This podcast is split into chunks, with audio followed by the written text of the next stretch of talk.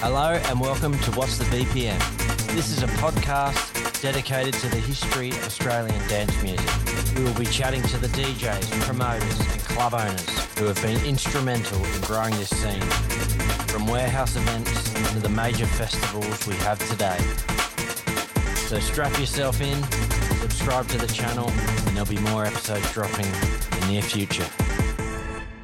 Here we go, episode one of season one.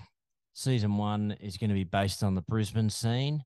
First cab off the rank is a DJ that I'm sure most of you would have heard of from Brisbane. His name is Barking Boy. Enjoy.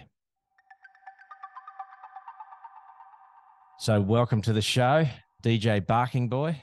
Thanks for jumping on, mate. How you going, Steve? Good, good, good. First question, I guess. Might as well get it out of the way. How did you get the name Barking Boy?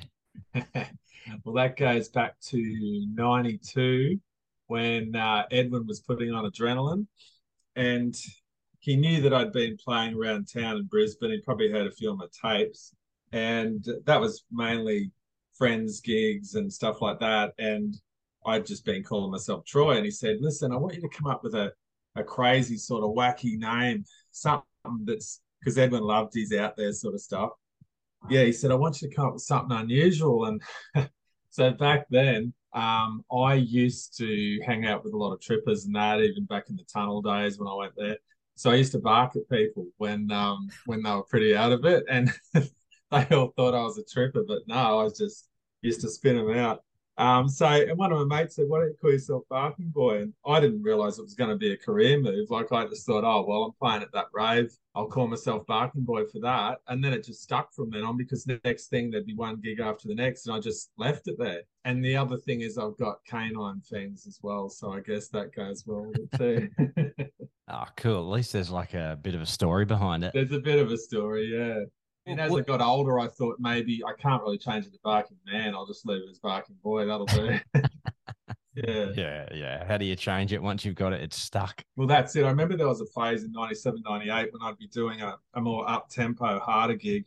It'd be barking boy without the G. I'd put the little dash in there to make it like slam and pump and jump and like barking boy.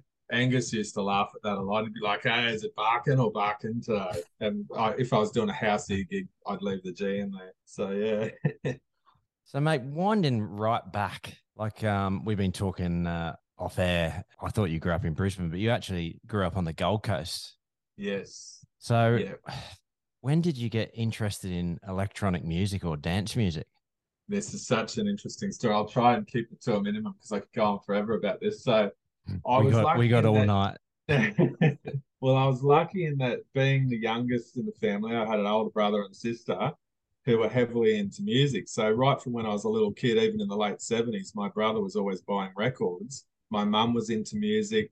Record player was always going.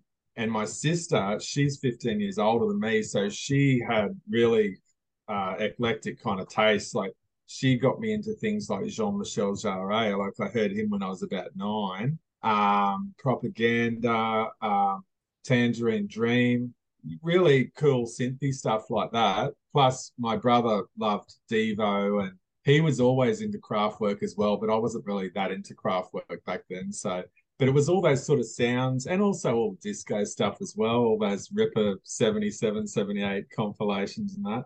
So we always knew our top 50. We always used to get the weekly top 50 charts from the record stores. Um, I used to listen to Radio 10, which becomes Stereo 10. I used to have a little ghetto blaster and I'd always um, record snippets of tracks, like little mashups of it, not, not realizing, but you know, in a way that was probably mixing back then, but I just yeah.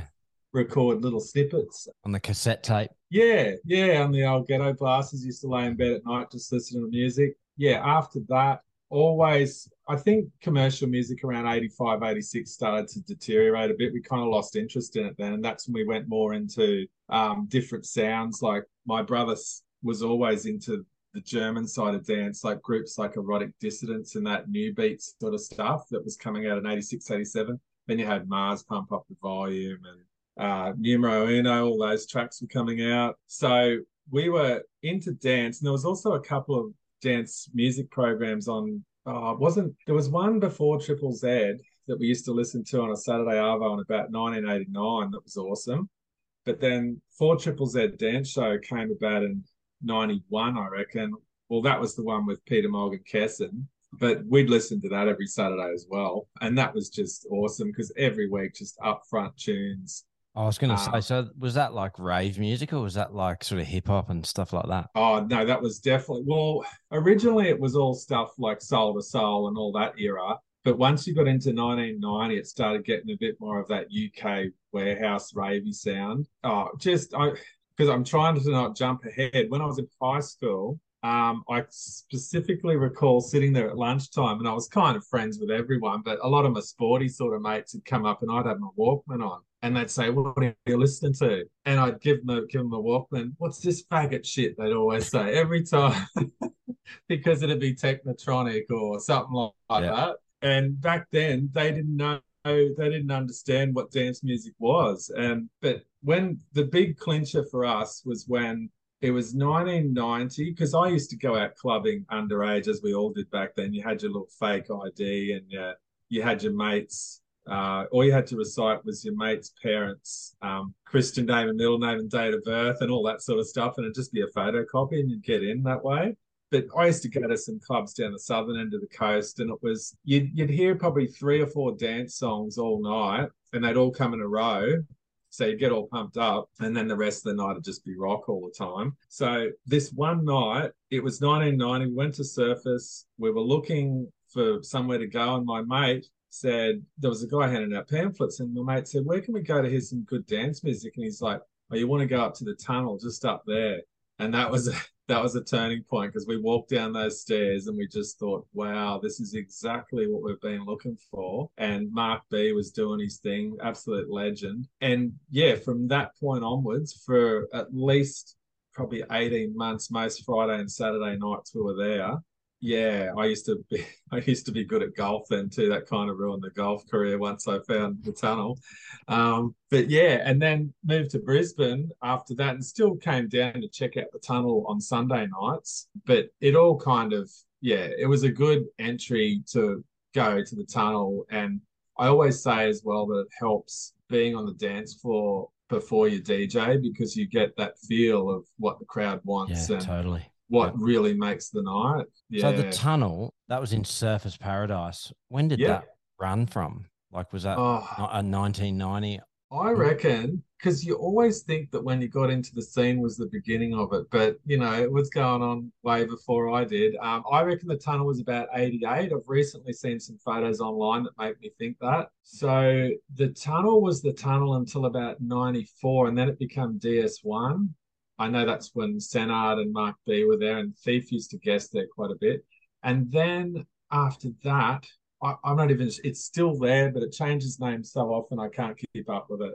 But it was just a great venue, a great size. You walk down the stairs, and yeah, they used to do boat cruises as well. But it was just a nice amount of people in the scene there. It was um, probably 200 people, and it was just a really good scene. If someone new come into it, everyone was very welcoming. Yeah. But a lot like Brisbane too, the scene back in those days, it wasn't just people that were out to party. There was a lot of street street guys, street streeties there. A lot of people that were on, you know, they didn't really have a home. They just that their life was coming to party.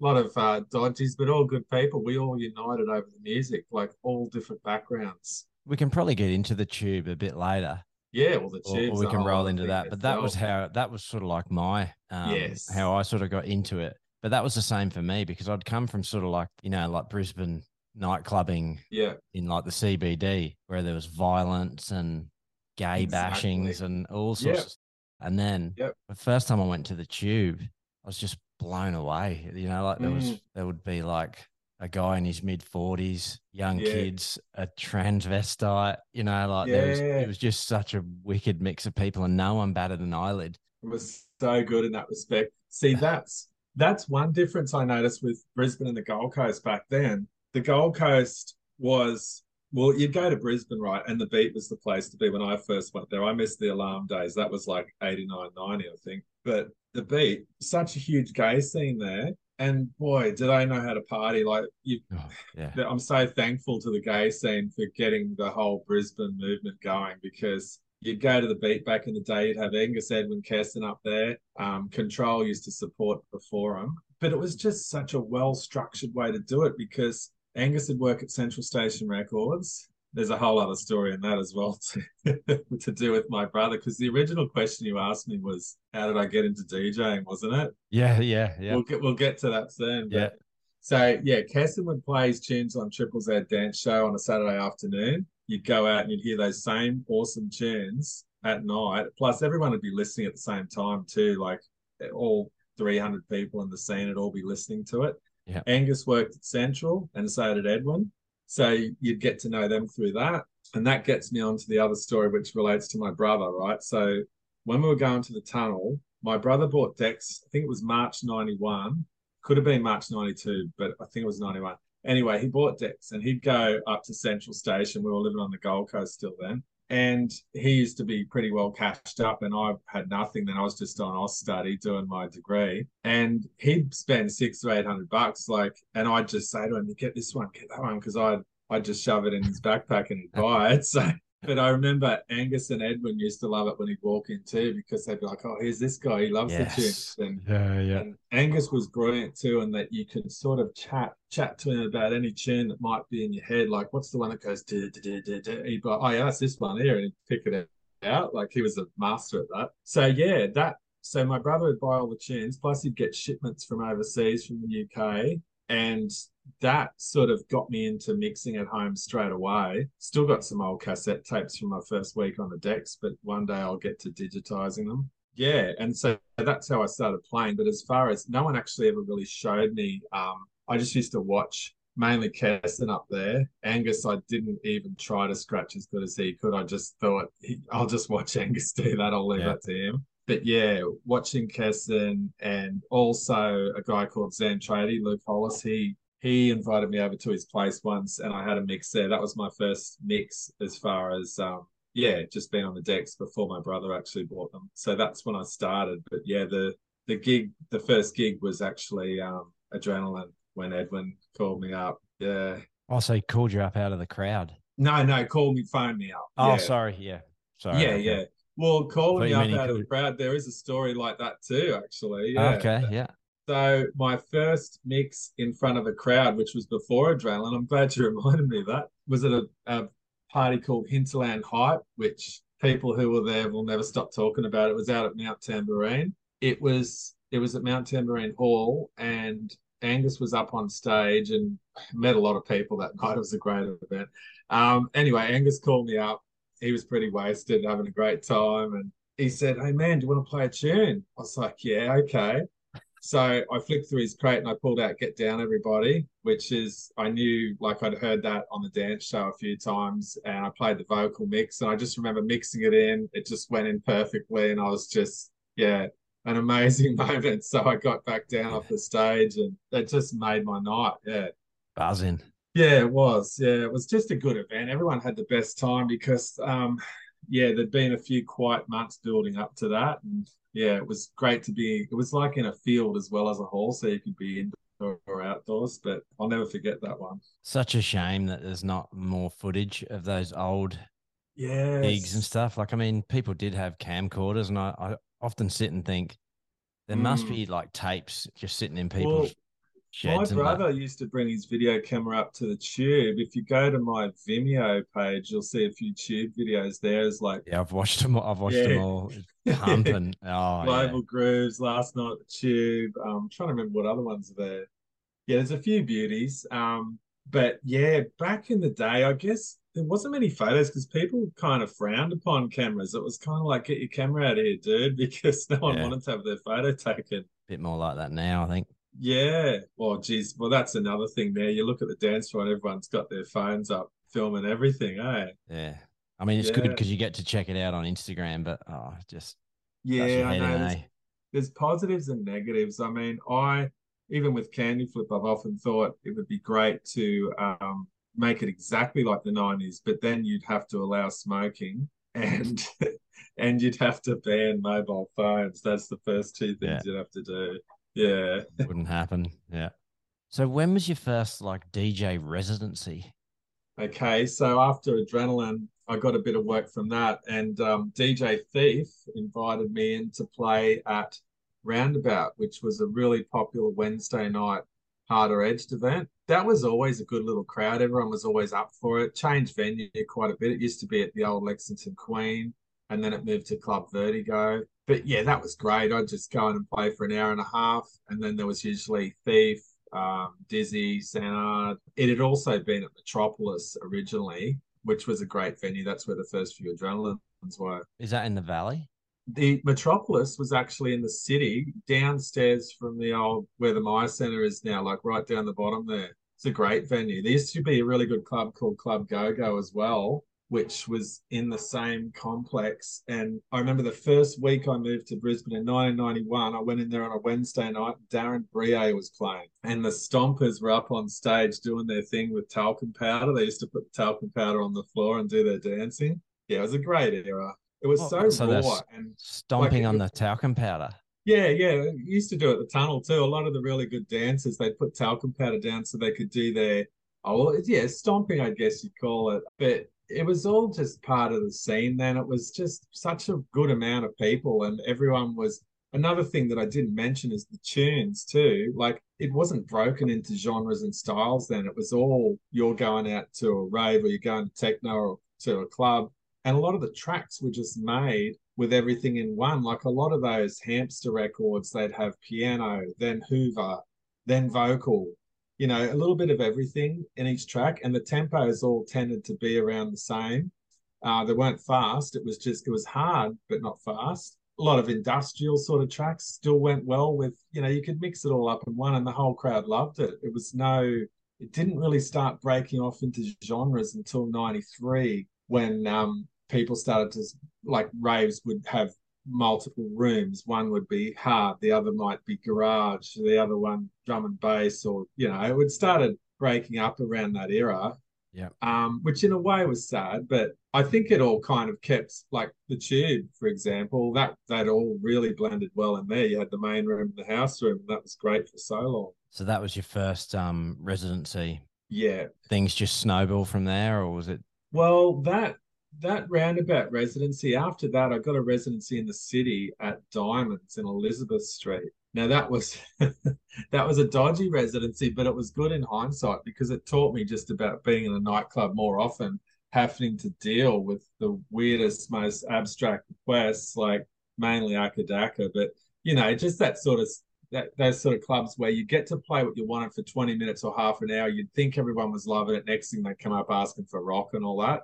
Yeah. So, but it was good to be in a nightclub. I, I kind of miss those nights too, where they're pretty quiet, but you're just working in a club, playing tunes, and yeah, all sorts of requests and that. But I think I was probably there for about four to six months. And then I just went back to doing raves and probably still at Roundabout as well. But then Sue Cleary from the Tube called me up in about, oh, probably late 94 um, and asked me, maybe it was early 95, and asked me if I wanted to um, come in and play at the Tube on Wednesday nights with Jenny and Thief at Hard Drive.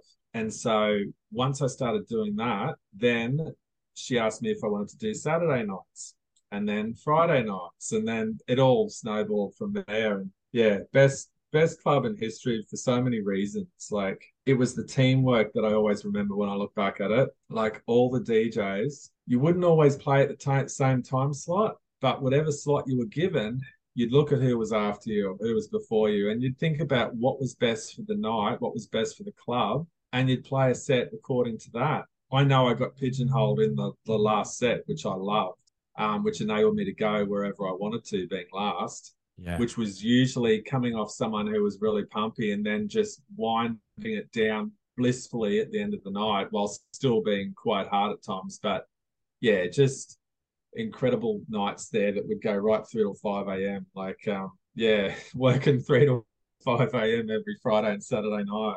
I just feel like so lucky that I got to go to the tube because it was just so, it was such a, an awesome club. You walk yeah, down those stairs off the main road and you know, you're getting your ID checked and stuff like that, and you walk down and open those glass doors, and it just just hit you, hey, like. And and we, you know, when you look back at it, I have a lot to thank Sue and Gus for that were running the club because they weren't making much out of it. Like naturally, if you're a club owner, you want to be making heaps of bar sales, so you want more commercial music, or but it was just a great place for everyone to go to have fun. Obviously, they were paying their cover charge to get in. There was a lot of water consumed, but it was just the tunes that were played. You were always able to break in brand new upfront underground tunes. I used to love going to Central and just taking the shipment straight in there and just breaking in new tunes every week, and everyone would love it. It was just from a DJ's point of view, it was great to play there as well because you weren't up on a stage, which I, like we were slightly elevated from the crowd, but I've always loved being on the same level as the crowd so you can feel it with them. I don't like being pushed up in some little, you know, like when I was at family, it felt quite isolated right up there when the crowd's down low. Yeah, I always preferred to be with the crowd uh, or as close as them as possible just to feel that vibe. And the tube, yeah, the sound system was always great. I'm still I'm still paying the price for it. My ears ring every morning when I wake up. but I always had the monitor on my right ear. Well, everyone did. So I got used to that from being there from 94 to 99 that when I play now, I kind of have to have the monitor on my right ear because that's just what I did. Yeah, so you're so used to it. Yeah, but you know, all the pool tables around the club, um, just the cash vibe, all the things that'd go down there when you'd have a big volume festival and you'd open up the car park at the back and great memories. I don't know how much truth there is to it, but I've heard of stories of like loads of celebrities used to go there. Like I, I heard once that the Oasis boys were there when they were in town one night. Yeah, there was certainly. Oh, I'm trying to think. Well, I, would often see footy players there, believe it or not. I won't name names, but I saw quite a few footy players there off chops near the bar a couple of times, and they'd still be there at the end of the night.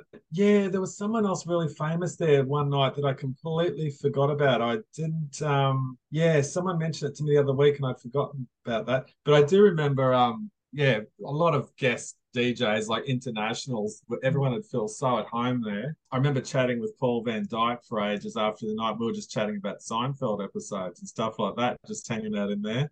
Awesome. Um, yeah, just to really, yeah, it's it's so many so many good things about that venue. It was very sad when it closed. It was just, um, I guess they just couldn't make the books work anymore. It was just, um, it was September '99 anyway.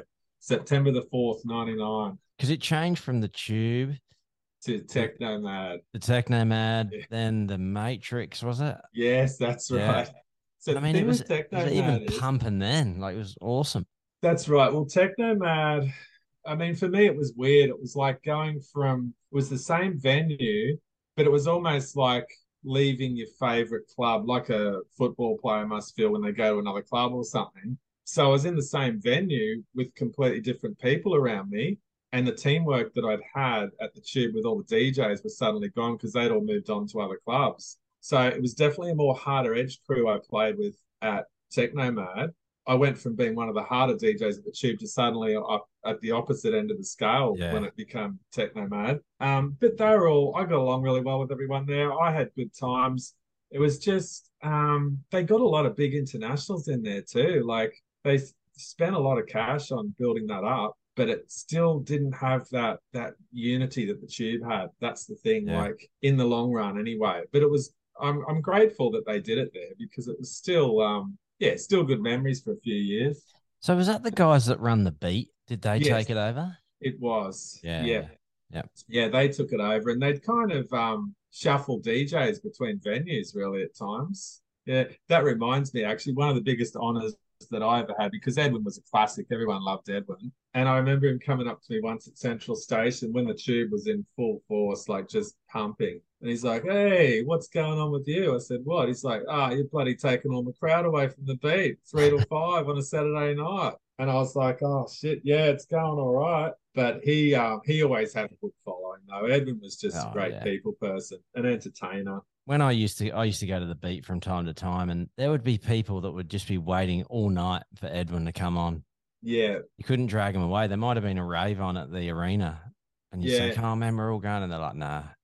He just I'm, had I'm such a great aura about him, didn't he, Edwin? Like from the moment I met that guy, he was kind of like a celebrity or something. He just had that aura about it. Everyone just gravitated towards him because he was such a nice guy too, such a yeah. good listener. Yeah, he's a good bloke. Always just up the BPM. Yes. As soon as he come on, eh, it was just like Yeah. We actually had him at I think it was the first candy flip. First or second. It might have been the first. Yeah, and he played last. That was when we did it at um the Shamrock. Yeah, way back then. But yeah, Edwin was always a classic. Yeah, so I'm. I think I missed a bit of it. I was living overseas in uh, like 98, 99. and when I come back to Brisbane at some point in the year two thousand, the rave scene in Brisbane had just exploded. Like the the raves at the arena, um, the System yeah. Sixes, they were just huge. Like you, it was hard enough to even get in. And when yeah, well, you did get in, you couldn't like even find your way around the venue. There was that many people.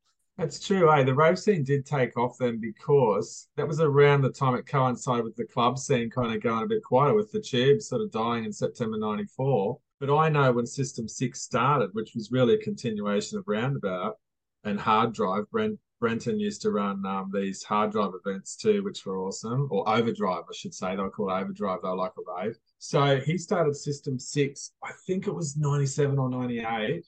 And I used to play at that every week. But the tube sort of said to me, look, you need to make a choice here. You can't do mm. both because yeah. and it wasn't really like them to do that. And I remember at the time I was a little shitty, but in hindsight, I totally understand why Sue would have said that to me. Good on her. Like, because yeah, they needed to keep the crowd in the tube. I did enjoy playing at System Six and I obviously missed it, but I always had fun at the tube anyway. But I think System Six was a bit of a link into like you know Jason Kinniber with all the adventure parties. They just went from strength to strength, um, and System Six might have been a part of that. But yeah, I remember going to some of those raves around 2000, 2001 that I was playing at at the showgrounds and that, just walking in and thinking, "Whoa, what an explosion of people!" Which reminds me of '93 when the site come along. You probably wouldn't remember that, but similar thing. That was when it went from just the beat that was really kicking. And then the site come along, and which is where the Prodigy were that night. And yeah, that was huge. And that was a major change to the scene because it went from two, 300 people to suddenly a thousand people into it. So a lot of people started clubbing in that site era. And it's probably similar to the big explosion around 2000 as well with all the adventure raves. And um, yeah, that's where it, it started to change a lot. A um, lot more a lot more people into it, a lot more DJs, and the the birth of the CDJs in nightclubs. Just um the unless I'm re- remembering wrong, wasn't the original System Six like in like a small room off?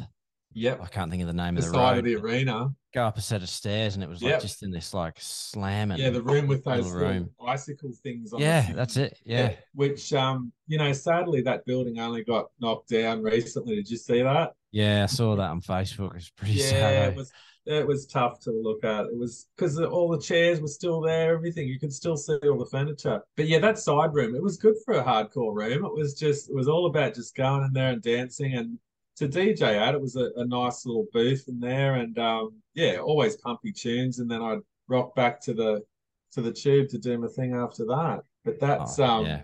that's one thing too. Now, when you compare now to then, record crates like they. I certainly lugging record crates around the street was always tough. And, you know, I've still been looking online for good record crates nowadays, thinking that they might have upgraded them. They still haven't. Like, it's just your basic square crate.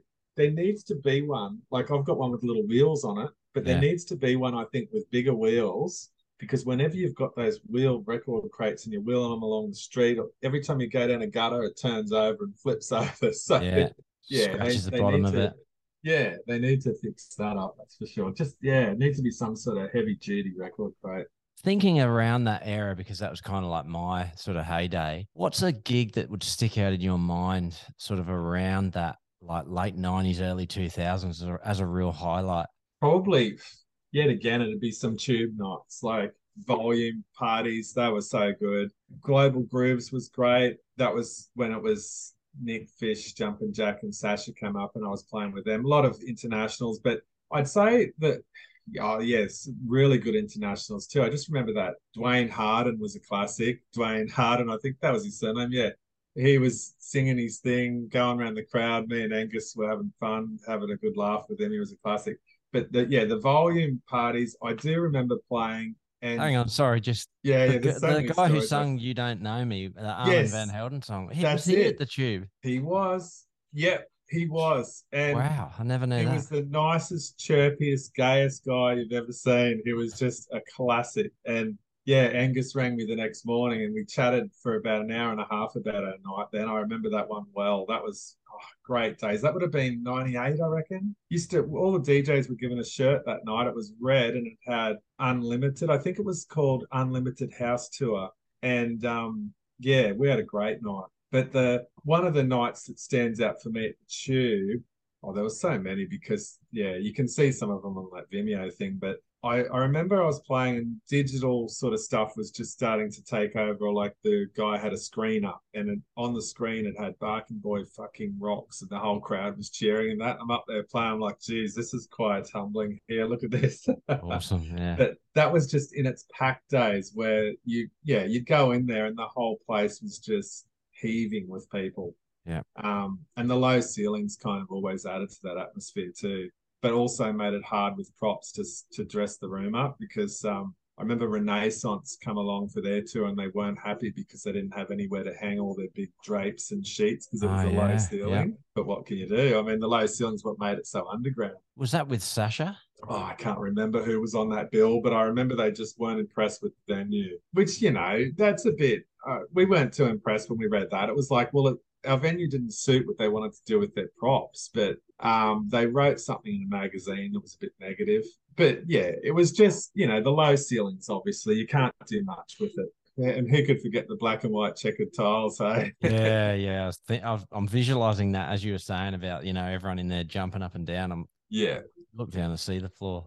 Well, we used to sometimes try to break the room up a bit because it was a big room to fill. So if you were doing a weeknight event, you didn't really, a lot of people are a bit intimidated to get up and dance early in the night. So we used to hang up that camouflage. Remember all the camouflage, sort of like army camo? Yeah, you hang it yeah. around the room to give people a bit of privacy so they weren't as inhibited to get up on the floor.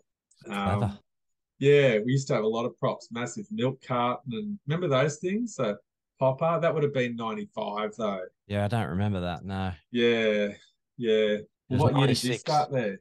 '96 was the first time I went there, and it, and it just changed me forever.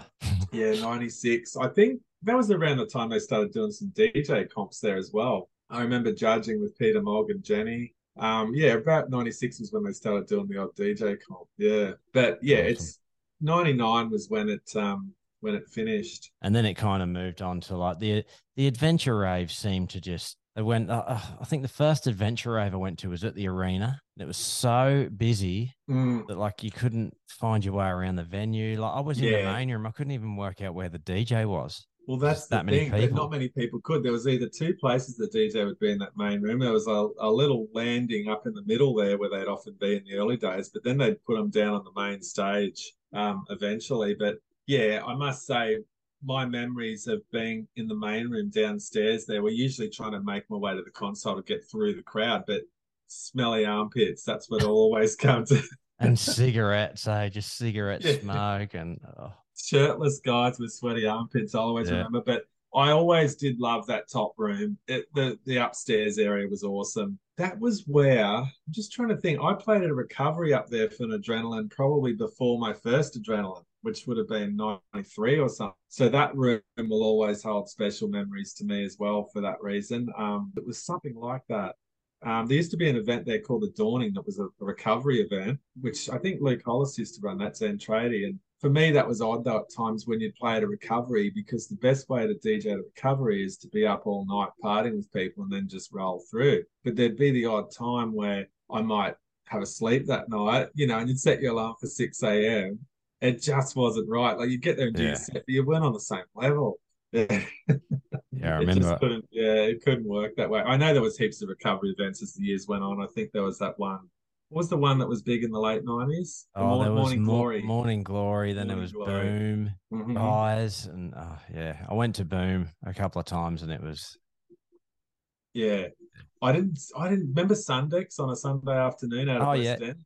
That Yeah. was really good. Yeah. that was good for a while. Uh, there was plenty of um, plenty of recoveries in the early nineties too, but they were never planned. They just seemed to be off the bat. You just rock up at some club. congregate Um, somewhere yeah, some crazy punters roaming around the city at 7 a.m. on a Sunday, like for some recovery. Yeah. so you've you've always played um, vinyl, and around sort of like the mid 2000s, it really did transition quickly to like CDs and using CDJs.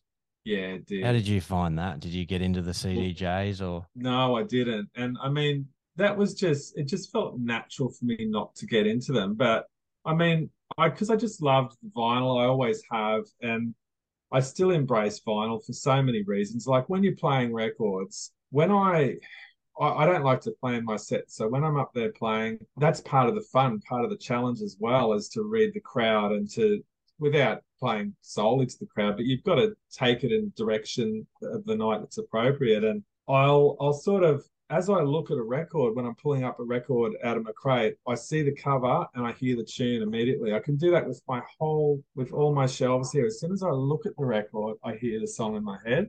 Whereas I've tried DJing a few times off a laptop. A different story because you're scrolling through names, you're squinting there, looking there, like needing prescription glasses almost. yeah, you're looking through at the names. So that's probably why there's a lot more planning of sets going on now too, because people need to know like they, they have things in keys and all that now as well it's yeah. all keyed up for them whereas i just love the fact that with a, a, record you can pull it up look at it you know it's in your hand you put it on the deck it's just a whole so with when the vinyl was vinyl was always the way and then around 2000 i think it was when i used to get a lot of tunes sent to me and I remember they started sending CDs a bit, and then it got CDs almost started dominating more than vinyl around yeah 2001. But I always remember this record company. I still don't know which one it was, but they said vinyl. The vinyl, you know, revolution is dead, so to speak. If you haven't got a CDJ player yet, ask your kid brother for one. And I just remember thinking, wow, that's a bit heavy. So it was kind of like it suddenly become uncool to have vinyl, and they just wanted to go in a different direction. But as you can see now, look at vinyl, everyone's yeah. right back into it. And another major difference too is that I haven't brought up is that vinyl, you know, it's it was 22 bucks for a record. So these days you can get everything off Beatport for two dollars. So it's a lot cheaper to be a DJ now. You can just have a whole, you know, a whole set for 50 bucks or something yeah. or less. Whereas we had to be really thoughtful when we're in record stores uh, about what we bought. Yeah, because and obviously wages were um, less. Although I must say, when I was playing at Family back in 2001 too, it was 75 an hour then for a resident DJ in a club. Um, Tube Days was around 50. I think they're playing for less now. I'm not sure, but yeah, from what I can gather, me. yeah, from what I can gather, they're playing for less. But we did have to fork out so much money for vinyl but no regrets. I mean, that's why I haven't sold all the records I bought. I don't think I've sold any. I do have quite a few promos that I'm planning to sell. It's just the finding out the best way to do it, whether you do it through uh, Discogs, which would be very time consuming, I think, or whether you just take it to a record store and just dump them there or sell them privately. I'm not sure, but it's a. I think I needed a few more weeks off during the COVID era to get that sorted. it's a big job. Just it on is. a side note, there you were saying yeah. about the um, you know, buying vinyl and each yeah. record was like over twenty dollars. Yeah. Like such a huge commitment. But also what people don't understand now, and I hate to sound like a, a whinging old git, but I went to a record shop in Brisbane recently. And if you're living in Brisbane, I definitely would check it out. It's called Monster Robot Records. And uh, it's underneath like a, it's a shop underneath the building in I think Spring Hill. And um, there's like hundreds of thousands of records when you walk in and it just yeah. makes you remember how hard it, it actually is to structure a really good DJ set using records. Yeah. Because you're just so spoiled for choice. That's and true. everything sounds so good when you're listening to it on the on the decks that they've got in the shop. Yeah. It's such a skill that most people the most DJs now don't have because you could basically buy the top 10 on Beatport and you'd have a pretty good set wouldn't you? That's a great point. So much harder. Yeah, because that's like when you go record shopping too, you had to be in the mood. Like sometimes you'd get there, there'd be a lot of people using the deck. Um, Central Station had a little booth out the back, and you always wanted to get out there. But sometimes I'd have 30 or 40 records to listen to. And yeah, you'd start off and you'd be really listening intently. And then after an hour or so, you're thinking, geez, I've only been through 15. The next guy's waiting outside getting the shits. Um, I better buy a heap or they're going to be disappointed because I've been here so long. Yeah. So you'd have to, and then you'd go back and listen to the ones that you thought were good and they might be as good. But yeah, it was the pressure was on, I guess, when you're in the record store because you had to sort of choose what you wanted.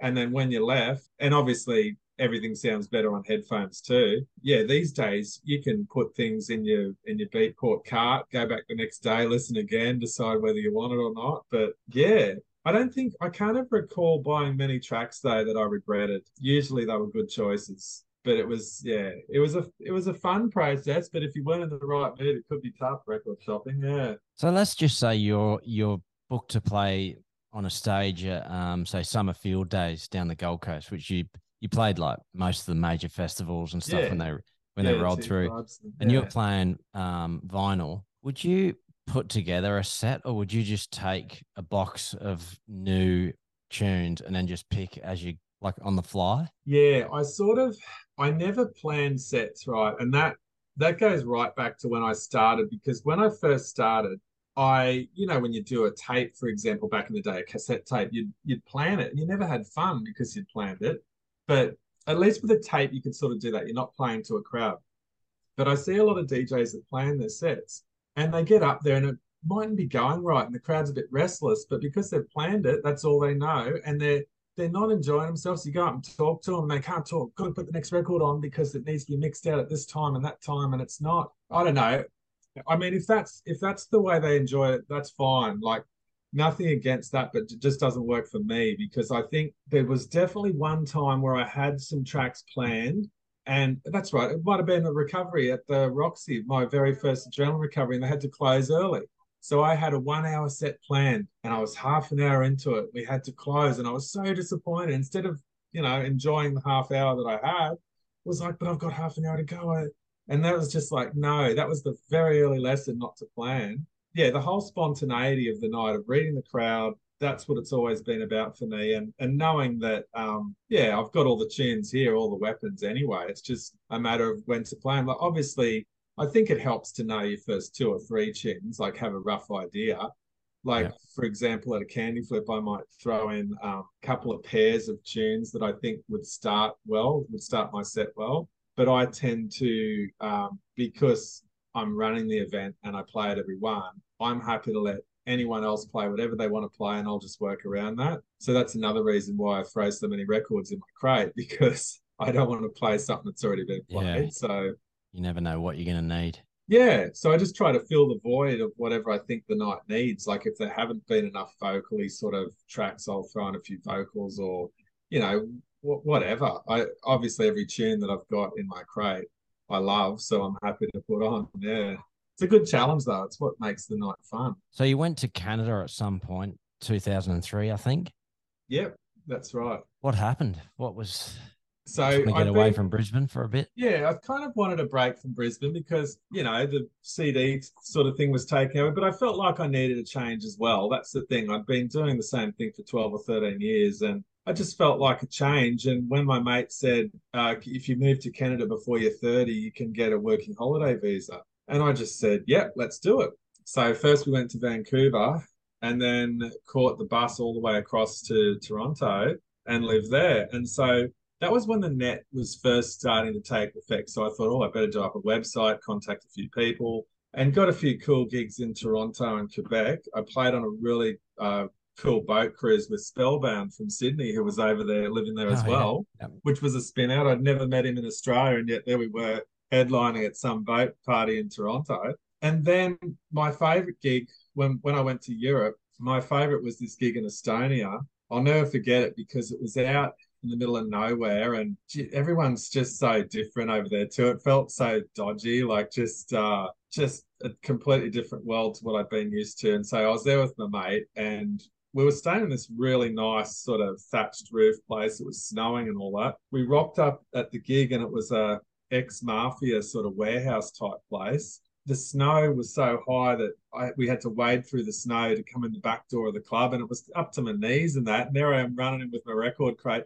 Get up to the stage, and they said, "You're on." I said, "What now?" because I had no concept of time. They'd been driving me everywhere, and that they just delivered me in there, and boom, you're on. So that's a case of where obviously you can't really play to the crowd because that would also that would probably be a good case to a Planscher set because you know you don't really know that crowd well. Boom, you're straight on the stage. Yeah. But what I played went really well, but I just remember just some crazy sights, like a guy walking around with a big bag of pills, like Santa Claus, just offering them to people. and um, yeah, some guy tried to pickpocket me as well, mind you, after the set. But I always have my um, wallet in a place where I can feel it. So I felt his hand on the wallet and uh, stopped him in his tracks, so he got thrown out but that was the only low light of a really good night. That was that was a really memorable event. That one in Estonia. wow! So you've had a career that's been going for years. You've DJed at every basically every major festival, every major club in Brisbane. You've toured around the country sort of getting to like present day times. You've got your um your own night called Candy Flip. How did that come about, and how long has that been running for? Because that's been going for quite a while now. It's been go- It's so old school that it's old school in itself. Um, when about 2004, when I'd come back from overseas, Scott Walker called me. I'd, I'd hung out with Scotty a bit in the past. He remembered more than me, but anyway, he called me and he said we should do an old school night. And I said, yeah, yeah, I'm up for that. But then he never rang back for a year or so. And I had it sort of penciled down as we should do an old school night. But, you know, that was, say, 2005, we chatted again. 2006, we said, all right, we've really got to do this. So, in hindsight, like the 90s was only six or seven years before 2006. So, when we did our first event, it was February 2007. Oh, I actually wow, had that, that long yeah, ago. Yeah, February 2007. I actually had uh, the late great Stuart Dufty booked in to play. He was going to do open set, and yeah, unfortunately, he passed before the event. But with the very first one was at the Shamrock, and I remember Angus found out that it was on, and he wasn't on the bill. And he rang me up and he's like, "Hey man, what's the go? What's what's what's this about? You haven't got me on the bill." I said, "But you live in Melbourne, dude." And he's like, "Well, yeah, I'll come up and play." And I said, "But I can't afford to, you know, shout your airfares and that. It's just a, a low, like it's only ten dollars entry and that. He's yeah. like, man, no, I don't care, man. Don't pay me. I just want to be a part of it. Because he'd already seen the flyer and it had Edwin, Keston, me, Mark Brie. Um, Jenny wasn't at that one because she was at, in Perth at the time. Um, and Rousey, that's right. So Angus found out anyway, so he had to come up to play. So that was at Shamrock, and that was a success. And then we left the next event for another year, which was 2008. And yet again, Angus came up from Melbourne for it. This time I paid him though. and yeah. and I think Jenny was there for that one. And we had, you know, Gus and Sue from the Tube were there as well. Um, so that that's going back a long way. And um, yeah, since then, it's just it started off as such an underground little event with a lot of the early 90s crowd. And we still get a smaller element of that early 90s crowd, but it's also progressed into now we get a lot of young crew. Like there's people in their 20s that come along because they can identify with those classic old school tunes. They, yeah. they, and they just love the vibe. They spin out at how good the vibe is. And then you've also got your regulars that, you know, a lot of mid to late 90s party crew that are still going out having fun. Um, the night also advanced in that we used to be 9 p.m. till 3 a.m. started. And after a while, after probably three or four years of it, you were kind of only getting the people who would still go out clubbing regularly at the event. And we wanted to get the people that were there back in the day that had kids now and stuff like that, but still yeah. knew how to party. So it was kind of by chance, by luck, really, that, that when we were at think it was Capulet, they said that you have to do 2 p.m. till 9 p.m. I think it was there. And that was great because we thought, oh, it might be a bit hotter, it mightn't work. But suddenly everyone thought, this is really cool. We get to go out and party and we can be home in bed by midnight. So, yeah, yeah. and it's Much just better. Con- yeah. So it's just continued to grow um, every time. And yeah, it's good to uh, get out all those old school people. But yeah, loving loving seeing the new ones as well. And the other thing too that's very humbling is that the DJs that play, all the guests, whether they're interstate or wherever, they they're always so glad that they got to play because they always come up to me and say, "Man, your crowd, they know the tunes. I've never played at an old school event like this. Like usually, you know, the crowd will be there for a bit of fun, but they don't know the tunes. But yeah, Craig Obey was spinning out. He's like, man, these guys, they know every tune. Like, this is awesome. Best vibe ever.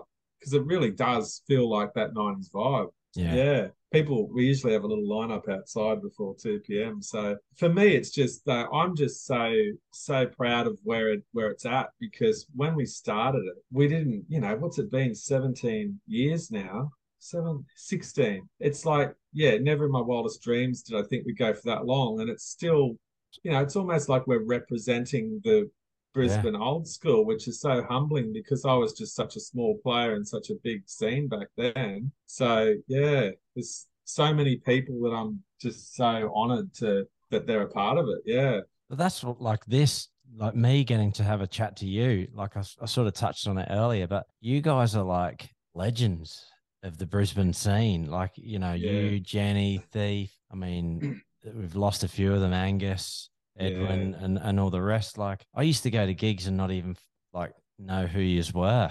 You know, you yeah, you, were well, kind of like faceless. Yeah, yeah. You know, you'd see the name everywhere, but you you'd never really get to actually see them. And when you and if you did, it was so busy, you weren't. You know, not yeah. everyone was just staring at the DJ anyway. We are just having fun, but well, that's the thing. I think when when you're at a gig and you've got so many people in the crowd, you do tend to just go straight to the console. But if you get any of us one on one, we're actually really friendly people. Like Jenny's really chatty. Like Jenny's friendly as Brenton's a top guy. I think we all, and this is another thing too. Don't forget in the nineties there was no such thing as VIP rooms and green rooms and all that. So when you weren't DJing, you were mixing with the crowd, yeah. which I think is awesome. Yeah, because sure. that's another thing. In 2000, that's around the time VIP rooms came about. And so, you know, I, I always liked the DJs to be mixing with the crowd. I guess I relate that back to the Angus thing. You know what Angus was like, always mixing in with everyone. But it was just, yeah, the VIP rooms does it. They create that separation factor. So therefore, you only really get to know a certain amount of people if you're always off in the VIP room. But 90s, it was yeah, everyone for themselves out in the venue. Yeah, it was great. Well, an example of that is I went to Ibiza in 98 and it was just out of control. Like it was for me, like I've, I've heard from like watching YouTube documentaries and stuff that sort of like the late 90s is when it went downhill. But the first time I went, it was out of control. Like it was just no rules. Yeah. Everyone was just having the time of their lives. And then I went back in uh, about the mid 2000s and it had completely changed to like VIP culture, yeah. and and it just what it just uh, like it left me with a really I was sad like when we left. Yeah, I was like, it's this has changed. Thought, really. What's interesting is because I've got some mates that said whenever you turn 18, everyone will always say that was the best when the scene was the best when they were 18. They yeah. started going out. But sometimes you wonder, like, what really was the best year, or was it just because you're 18 and you just hit the clubs, or it's all new to you? It's um yeah, it's an interesting one. I mean, I often think 1980 in New York or 79, 80 New York City would have been awesome. Yeah. Like the Studio 54, the pa- Paradise Garage type. Yeah. Yeah um, Andy Warhol and Amazing. all that. So, yeah. and then you've got the UK in the late 80s, like 88, 89, Hacienda and all that. I guess it's all relative, but yeah, the, the VIP thing, I mean, sometimes, yes, it's awesome when you're playing and you've got all this luxury out the back. I mean, it is good at times on a hot day, like if you're at a Summerfield Days or Two Tribes. I remember that area at the back was so good. But yeah, other times in club culture, you want to be able to sort of mix it a bit with the crowd. I guess as you get older, it's good to have that little bit of separation and, and free drinks. Nice clean toilets and stuff. That's it, clean toilets. That's a good one. That's another thing I've learned too. Sorry, ladies, but uh, the men's toilets are generally a lot cleaner than the women's at the end of the night. From from yeah, my true. experience yeah. in the Tube nightclub when I'd be there the next day or something, sort of helping out, or you know, you'd, you'd go and I remember chatting with the cleaner once, and he said to me, "Mate, the women's toilets." Oh well, I guess girls spend more time partying there. So yeah, mate. Well, let's go through your um your top five all time. I mean, it's very it's such a hard thing to do, really challenging. So um, I mean, how do you pick five tracks? So it's almost impossible. That's yeah. that's like I said to you. I can't pick my top five favorite tracks because that changes all the time. But I can pick the top five that are most related to Barking Boy. And yeah, when I think of my big tunes and what everything means to me, yeah, they'd be the best. The the top five. If you if you head to the Instagram page, I've um I've got little snippets of all of these. So what if I, oh, I'll probably pronounce these wrong, but I'll I'll whiz through them. Yeah. Okay. So, Eretika, yes. Hobermus Techno. Yeah. So it's. I always thought it was Habitmus Techno. It's actually pronounced Herbaceous, and Okay. it's that is just a, such an epic folklore track amongst old school DJs, right? Because that was always my favorite, right? Now, Keston used to play it, Angus used to play it, Freestyle loved it, um, Zen Trady also had it, uh, Ashton, and then it was just, it's just such a good techie track. Like it's really for its time, it's just a belter. And I still used to play that at the tube. Sometimes I'd play it I, you know, I could still play it at Candy Flip. There's people, Michael Hogg's another one in sync. He always requests it. So that's just a classic track. And I actually researched the other day. They only ever had two tracks, whoever they are, and their other tracks really good too. Um, sounds quite similar, but yeah. So that that was always kind of my go-to favorite track um, because those that had it just guarded it with their life and loved it. Yeah, Pretty rare. yeah, And then we've got Holy Noise, Get Down Everybody. yeah. And Well, that's a uh, reference to Angus. yeah to that's with that. another that's that's it's funny that one because when i first bought records from central that was in a group of three but it was the non-vocal mix so i bought that but yeah angus calling me up on stage at hinterland high that was the tune then so when he called me up and i put that on i'll always remember that track for that reason like the first time i got to play a tune to a crowd and yeah it was just a really good mix too it was perfect it was quick it just boom it was in so yeah that's always special for that reason And then you've got Techmania Rebel, Circus Beat. Yeah, well, you'd probably know that. Have you listened to it? Uh, it's Yeah. I I knew the Holy Noise tune as well, but I just Yeah, I didn't know the name. As soon as I played it, I was like, oh, I know this. Yeah. yeah. Well, Circus Beat, that's another one that I never really heard anyone else play that, but there'd barely be a set that I've done in the last 20 years where I didn't play that at some point, and it always goes off. It's just a classic middle of the night or middle of the set, just great floor filler, and it's still got that underground vibe to it. Actually, I heard Carl Cox play it once. That's the only other person, so that's pretty cool. I'm sure Wow. heaps of people have probably got it though. It's just that I haven't heard it yet.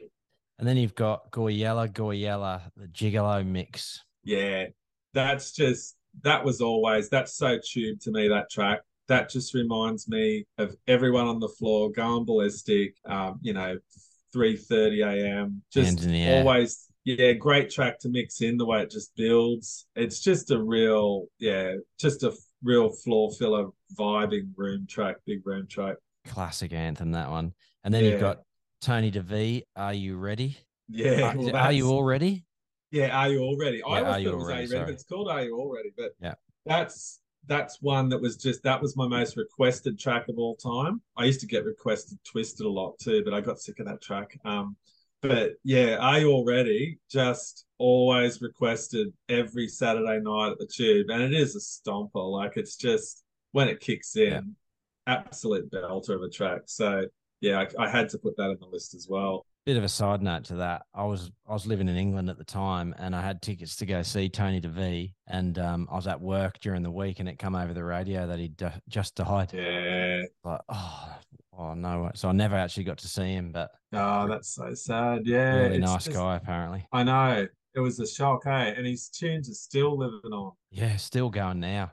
Yeah. He heaps of remixed thousands of times. Yeah. Did yeah. he ever play in Brisbane? hmm I missed it. I was playing somewhere else the same night. It was at it was at the Tube, but I'm pretty sure he was at the Tube before I started working there. Oh, um, wow. Because the Tube started, I think, '94, and I I was there a year after it began. I think it was mainly um, Darren James and Ken Jensen at the helm then, and uh, Stephen Bellino used to run it. Yeah, Dizzy was there. I think oh, Gracie and that were over at the Dome at that time. These are probably before your time, though. Yeah, yeah.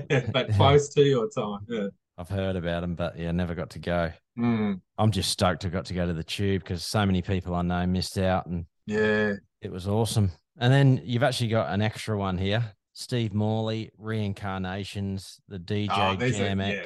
Jumon mix, is it? Yeah. Yes, that's it.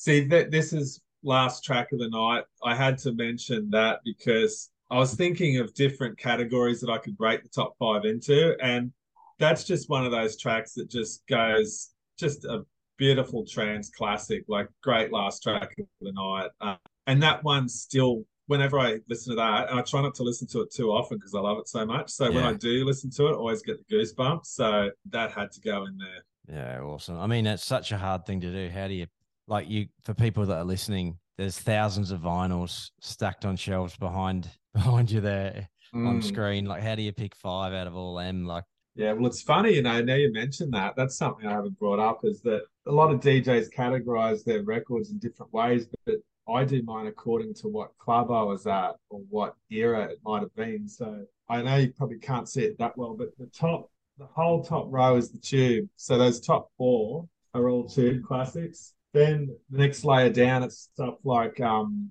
the clubs after that, like 2000, 2001 family and um, Alice Arbor. Used to play at Fridays Mooloolaba too for a little while.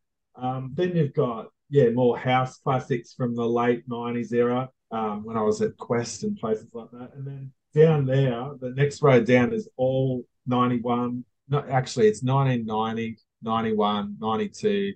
They're just classics, like all the early rave warehouse classic tunes, piano, Hoover, all that sort of stuff. So the ones I tend to go back to the most are, um, yeah, the early 90s and the tube era. There's also um, electro sort of stuff down the bottom. Then there's hardcore. I've still got my hardcore stuff there, which apparently is worth a lot now. And then there's just two random shelves of stuff that I didn't play that often, but I don't want to get all sorts.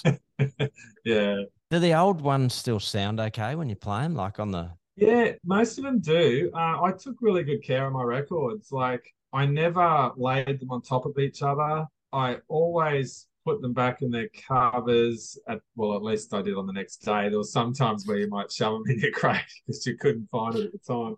Yeah. But no, I've always taken pretty good care of my records, and I've got record cleaner here. So before a candy flip, I make sure I give them a wipe. Yeah, there's a there's a couple. Like one of my old favorites has, got a little chip in the corner of it. I don't know how that happened. Like the actual bit of records come off it, but mostly they still sound fine. I mean, they're always going to have that sort of warmer, muddier sound like than CDs and that. But I um yeah, we have to when we do a candy flip, we have to try to get them to EQ it according to vinyl because it is a slightly yeah. different sound. But that's another thing too that I should mention about candy flip that the crowd love. Like a lot of DJs stress because they haven't played for a long time and they're a bit nervous about playing out. I always say to them, who cares if you do a bad mix? No one knows what a bad mix is anymore because everything's hit with a sync button. Exactly. You know, yeah, yeah. You, to, you, almost want to make a mistake because the crowd love it. They'll cheer. It's like, what are you fearing? There's nothing to fear. Just yeah. get up there and have fun. And even worst case scenario, I remember times when Angus would be playing and he'd take the needle off the wrong record, or he'd just have a laugh and put your hands in the air and play on. Like, yeah, yeah, whoops, because everyone's just there to have fun. So yeah, and I mean, sometimes uh, I have to remind the DJs to clean their records because if they haven't, they can sound a bit crackly in the club. Yeah. And these days, with sound systems a lot crisper and you know better technology, they will actually show up the cracks more, the crackles. So, okay, yeah, yeah, you have to be careful of that. But yeah, apart from the usual little issues you might have on the night with head shells coming through one channel, you just got to give them a blow and a lick and put them back in, and they're yeah, it's all part of the fun though. Proper old school. Yeah, yeah, awesome. that's it. It's um I I often uh, you know one thing actually that Angus used to do to me, but it was a sign of respect that when he'd do it to you, he would come into the console when he was on after you, especially, but he would actually move the pitch control when you weren't looking, when you might be in the mix or something, and he'd move it. And you turn around and think, what's going on here? And you look across and Angus would have a grin on his face. But I think that's his way of saying, "Nah, you'll be right. You'll get it." Yeah, right. you can do it. You yeah, you can do it exactly. Yeah. So you got any candy flips coming up? Yeah, February the fourth. What's that? Three and a half, three weeks away. Yeah. yeah. So we've got Jumping Jack this time. So yeah, it's good to have him on board and Sally Sound. We got the most DJs I've ever had at a candy flip. So. and where's this one? This one's at La La Land again, and also the Bowie Room. Um, so it's at Prince Consort. Yeah, we've got the face painter in again too. She was very popular last time. Expecting probably last time we sold out, so probably get about hopefully 500 there. Sure. But yeah, it's yeah, jumping jack. Well, we've got 16 DJs, so it's gonna be We'll Yeah, it's out. going to be yeah. a busy. I'm, I'm actually playing. I haven't really released the set times yet, but I'm going to do close this time in the main room. So it's like the old tube days, I think. You can go for it. That's what I'm thinking. It'll A only bit be of an hour set. Yeah, well, maybe. Yeah. Yeah. Um, yeah, because it'll just be an hour set. It, it is quite tough for me though playing last because I'm there from the start when we start setting up and all that. But I thought, no, something different because I've I've played earlier the last few times, but yeah, playing last would be a challenge, and it should be easy to pack my crate too. I won't have to throw in so many tunes because I've always got a packed crate. At least if I'm playing last, I can just sort of yeah, just wing it and see how it goes. Yeah, Oh, and then we'll go into the house room after it, um, and that'll probably roll on till at least midnight. So unreal. you'll have to come along to this one. Yeah, I'll have to, mate. I'll definitely get tickets. yeah, for sure. Good stuff. Oh, mate, thank you very much for um having a chat. Yeah, it's been we'll, a pleasure. um, we'll uh, wrap it up there, but it's been fascinating. If you're anything Yeah. like me, I, I love um, listening to the history of stuff like that. So loved every minute of it. I could have just kept going, but I'm thinking that. I know, so could I. I yeah, yeah. but I got to be careful. You have to sometimes guard, be guarded about what you talk about in the past. But yeah, Oh, yeah. no, it's awesome chatting about. it. I love it. It's yeah, huge part of my life, and I'm very glad for that. And you're still going. That's all that yeah, matters. loving it. I couldn't couldn't do without it. Really, I just love having it on the side. Yeah, All right, mate. We'll um we'll wrap it up there. awesome, Steve. And thanks again for coming on. All right, cheers, mate. Well, I hope you enjoyed that. I sure did. What a legend Barking Boy is. Top DJ, top guy. And as you heard, he's got his next event, Candy Flip, on the 4th of February. And it's headlined by Jumping Jack, Sally Sound, Baxter, Jenny, Mark Dynamics, and many, many more. So check it out. It'll be a good night. I'll see you all there.